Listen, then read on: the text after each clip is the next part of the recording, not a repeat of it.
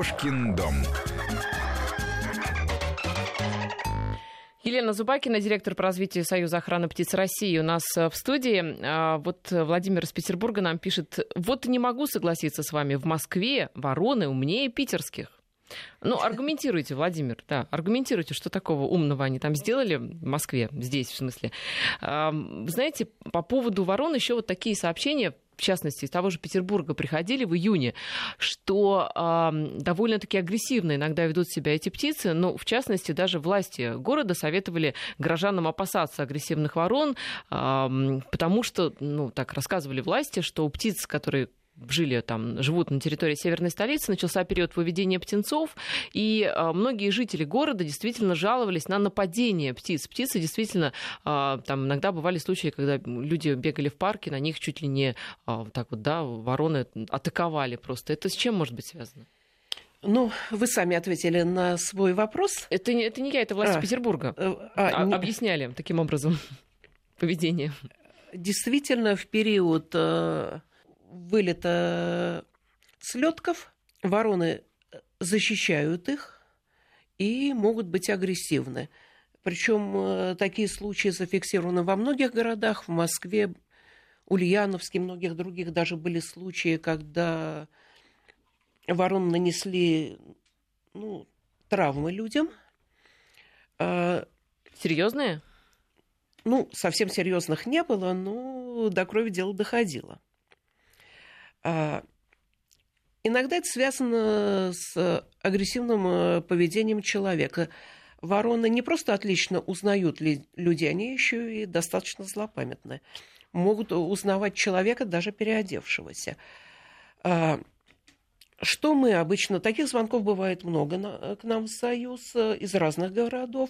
Я думаю, что опять-таки это связано со снижением численности ворон в Москве, потому что количество таких звонков в последние, ну, как минимум два года заметно снизилось. А так вот май, начало июня – это вот стандартное время, когда шквал звонков был на эту тему. Я имею в виду из разных городов. Что мы обычно советуем? Ну, что касается детских садиков, любых вот детских учреждений, больниц и так далее, заблаговременно позаботиться о том, чтобы не было гнезд серой вороны, вот, допустим, на территории садика и ближайших окрестностях. Но прежде всего на территории вот детских садов. А если ворона уже свела гнездо, как что делать? Так я и предлагаю руководителям этих учреждений заранее побеспокоиться. То есть это же видно, когда ну, вороны, они консервативны, они занимают одни и те же гнезда, как правило. То есть просто уничтожить гнездо, препятствовать строительству новых. Это довольно доступно. И жестоко, нет? Нет, вот это как раз не жестоко. Жестоко отстреливать. Жестоко, когда жестокие вороны, ну, они в чем-то напоминают нас. Люди стали агрессивны в городах, согласитесь. Ну, уровень агрессии повышен. Я имею в виду не, не только Москву, а большинство крупных городов мира. Вот. Вороны тоже. При росте численности, соответственно, они тогда заселяют и городскую плотную застройку. Их агрессивность тоже растет, особенно при неадекватном поведении людей. То есть избегать, э, препятствовать э, гнездованию вот в, на таких территориях. Что касается других случаев, ну, мы иногда даже советуем ходить под зонтиком. Помогает? Работает, помогает. Говорили, помогает. Ну, бегать не очень хорошо с зонтиком. А если все-таки вы видите, что на вас летит с криком ворона, что делать? Закрыться руками, отмахиваться, убегать, остановиться? Ну, ни в коем случае не отмахиваться. А как же? Ну, попро... убежать не знаю. Я в такие ситуации никогда не попадала. Попадала в подобные ситуации с чайками. Ну, там всегда, конечно, нужен головной убор, о чем я говорила. А за что они вас хотели атаковать? А они не меня хотели, они любую цель. Это была плотная колония на таком маленьком необитаемом острове под Магаданом. Очень плотная колония тихоокеанской чайки. Они атаковали все живое. А что чайка может сделать? Какой вред принести? Я просто спрашиваю, потому что... Ровно такой же. Она крупнее вороны и клюв мощнее. Да. Хорошо, ну, да? Еще может очень сильно испачкать. Угу. Ну, это да. Ну, это да. У меня была история с чайкой. Жарко же сейчас, да? Хочется угу. где-то искупаться. Так вот, я плавала в Подмосковье, в одном из озер, где, насколько я поняла, как раз чайки с выводком. То есть такие вот у них уже детеныши были, подрощенные. И, видимо, подплыла близко к выводку. Так вот, одна Одна из чаек просто очень низко, вот в таком набреющем полете, с каким-то бешеным криком на меня вот так вот полетела. Но пролетела, слава богу, достаточно высоко, там в полуметре где-то над головой. Я, видимо, вовремя успела ретироваться, развернулась. Из Петербурга нам вот что рассказывает. Супруга наблюдала, как ворона засунула голову в пакет от одного из ресторанов быстрого питания, ничего там не обнаружила и с карканьем пнула пакет. Очень эмоциональная птица. Безусловно. Это как раз к истории, там, к историям о нападениях, да, ведь действительно нужно... Нет, ничего. Не-не, это, это, это ведь да. тоже эмоция, напасть на человека, это ведь тоже агрессия, агрессия тоже эмоция. При нападении преобладают не эмоции. Инстинкты.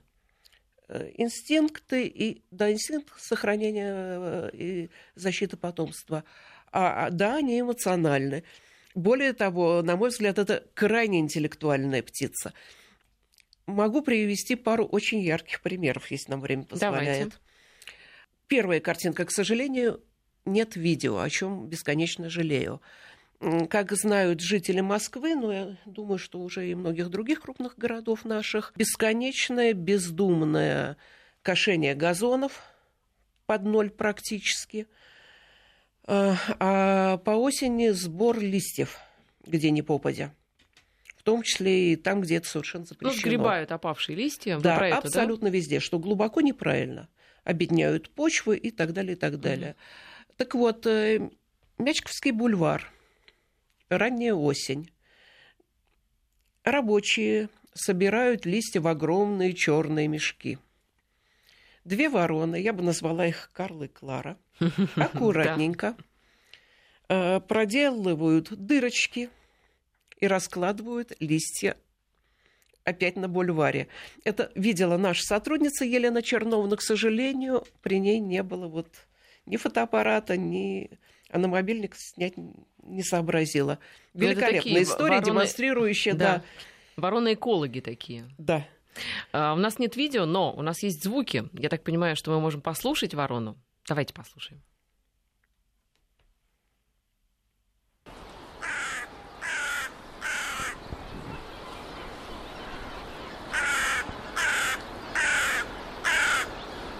Серая ворона, да, это была? Серая ворона и запись сотрудников Московского зоопарка Ильи и Елены Володиной. По поводу московского зоопарка, но не только московского, а вообще любого зоопарка, у нас был вопрос э, на СМС-портале. Расскажите про белых ворон. Э, ну вот в зоопарке я точно знаю, что их можно встретить. Э, не знаю, там в природе как вообще они встречаются или нет, белые вороны. Выживают они там? Выживают. Мы говорим, видимо, об альбиносах да, и да. частичных альбиносах, да, да. да? Выживают. На Ленинском проспекте в районе Ленинского тридцать три, ну, как минимум десять лет жила ворона, как минимум десять лет я ее, по крайней мере, видела. Не частичный альбинос, там присутствовали такие бежеватые перья. Угу. Опять-таки у той же Светланы Быченко есть много, в том числе, видеоматериалов на эту тему. Сейчас, если мы чуть-чуть отвлечемся от ворон, в Ростове-на-Дону со- начали собирать данные не только ростовские, но во всех городах э- о случаях э- обнаружения воробьев-альбиносов. Угу. Белые воробьи? Белые воробьи, Ого. да, бывает. Не Я разумею. сама недавно видела частичного альбиноса, даже засняла, но крайне неудачно, далековато было. То есть это обычная такая вот природная аномалия, как да. белые тигры абсолютно, да, бывают же такие тигры-альбиносы? Да, птицам присуще это. Бывают хромисты, то есть когда вот изменение окраски, бывают альбиносы, бывают частичные альбиносы. А вы спросили, про каких белых ворон? Есть еще какие-то другие, не, не альбиносы, еще какие-то случаи белых ну, ворон? Белые вороны бывают и люди. Люди, и, а, да, понятно. Например, да. да, я думаю, вряд ли нас просили о людях рассказать. Я тоже так думаю. Что еще вы пишете на СМС-портал? Гуляя с собакой, подкармливала ворон. Когда этого не делала, получала крылом по шапке. Анатолий из Петербурга спрашивает, вороны сыр едят или это только в баснях? Ну, вороны практически все едят, включая сыр. И в баснях тоже. И кстати, в баснях тоже, басне да. Ведь ворона, кстати, себя показала не такой умной, как лиса. Она ведь себя да, показала конечно, несколько да. глупее. Так что Нес... да. почему-то, да, басня развенчивает миф. О... Дело в том, что лис тоже очень не глупый. Умнее, чем ворона, или сложно сравнивать? Нет, это очень сложно. Это не ко мне. У нас просто есть вопрос на СМС-портале от Алексея из Москвы. Говорят, что вороны очень умные, а вороны умнее обезьян. Ведь обезьяны вроде бы тоже очень умные. Вы знаете, по, опять-таки, мнению Зои Александровны Зориной, они сопоставимы по вот, рассудочной деятельности, ну, скажем так, по интеллекту. А ведь крысы, говорят, тоже очень умные. Но об этом у нас сейчас время уже уйти на погоду. Я думаю, что мы крыс и ворон сравним после короткой паузы. Кошкин дом.